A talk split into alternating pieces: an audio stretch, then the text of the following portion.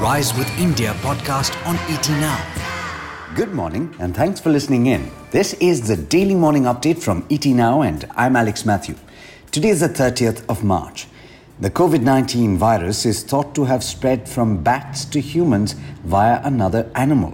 That's according to the not yet published results of a joint study by the World Health Organization and China. The original hypothesis or allegation, depending on how you look at it, of lab leaks was considered extremely unlikely. The WHO team will brief member states today and then publish a report to the public.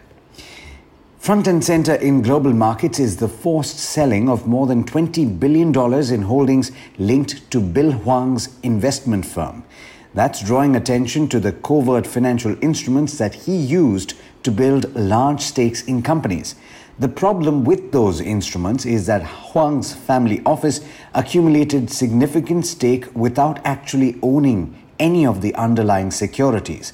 Much of the leverage used by Archegos Capital Management was provided by banks including Nomura Holdings and Credit Suisse Group through swaps or so called contracts for difference.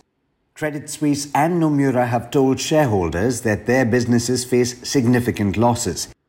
Agencies are reporting that global banks may lose over $6 billion from the fall of Archegos Capital. But there also are a few that worry that there are broader implications for Wall Street and financial markets.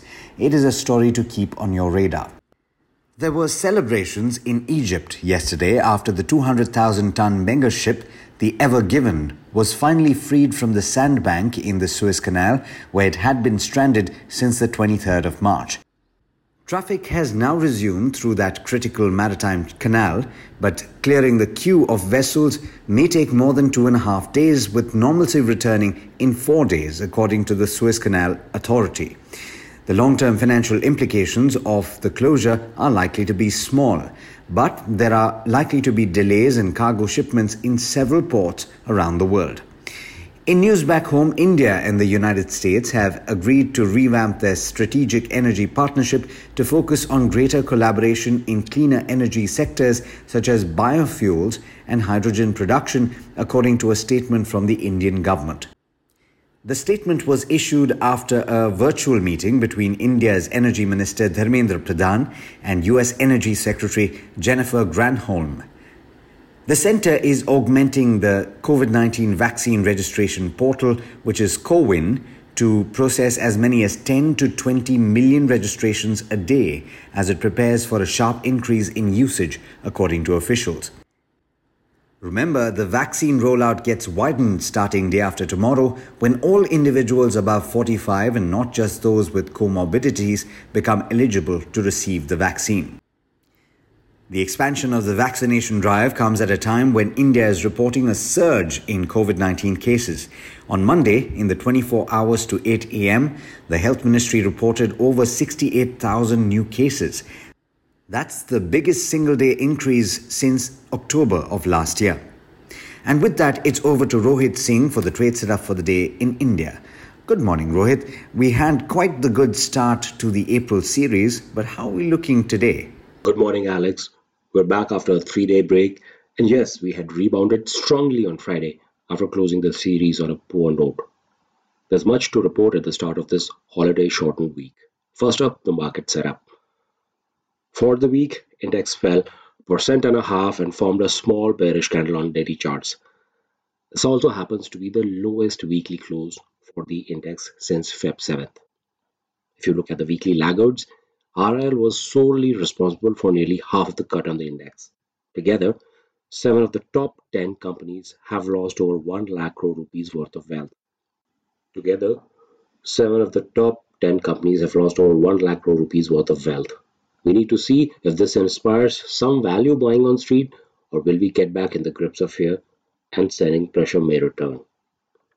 This Friday up move has ensured that the India VIX once again cooled off by 10% down to 20.65.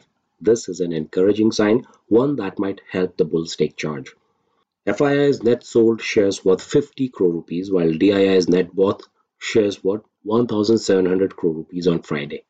So it is possible that FII selling may be tapering off after an intense week of dumping. The good thing is that DIIs have come out in support of the markets.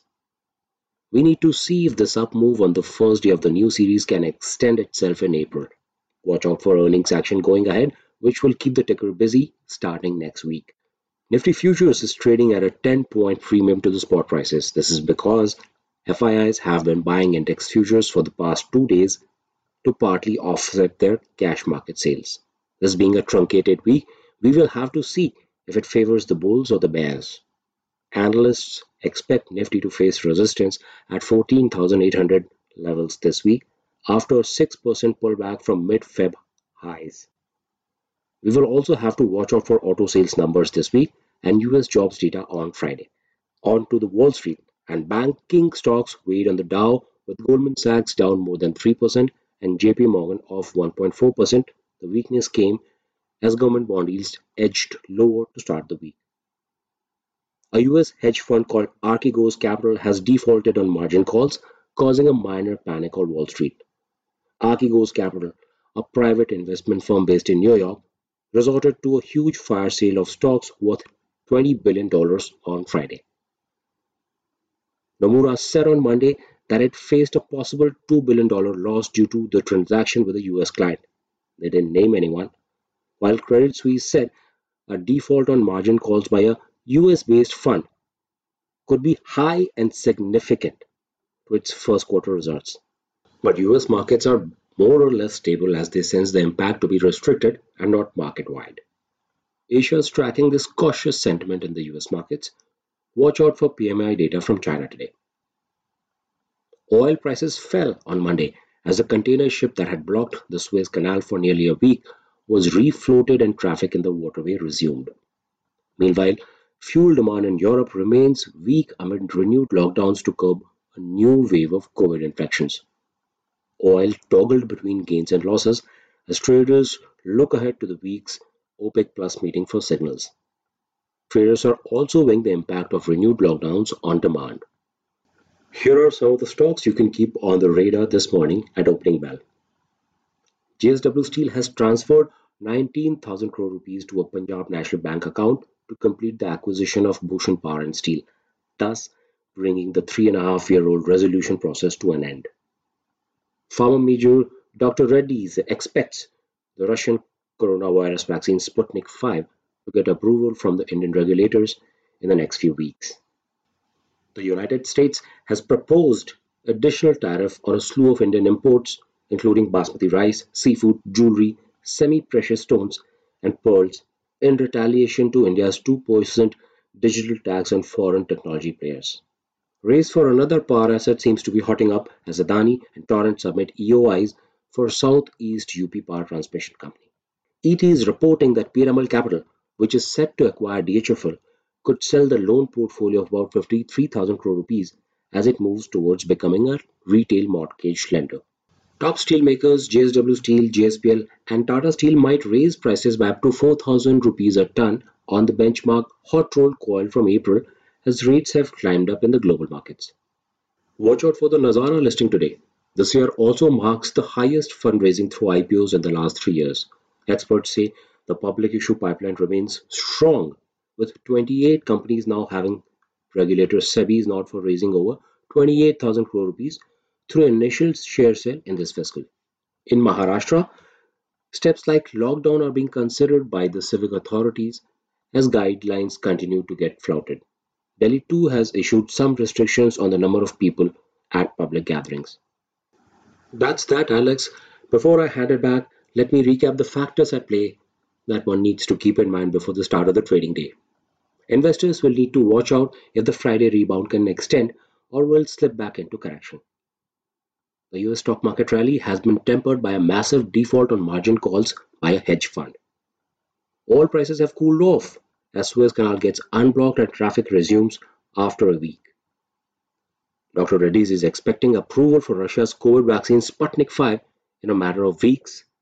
Gaming IPO Nazara is poised for a strong debut as premium is showing 70% rise.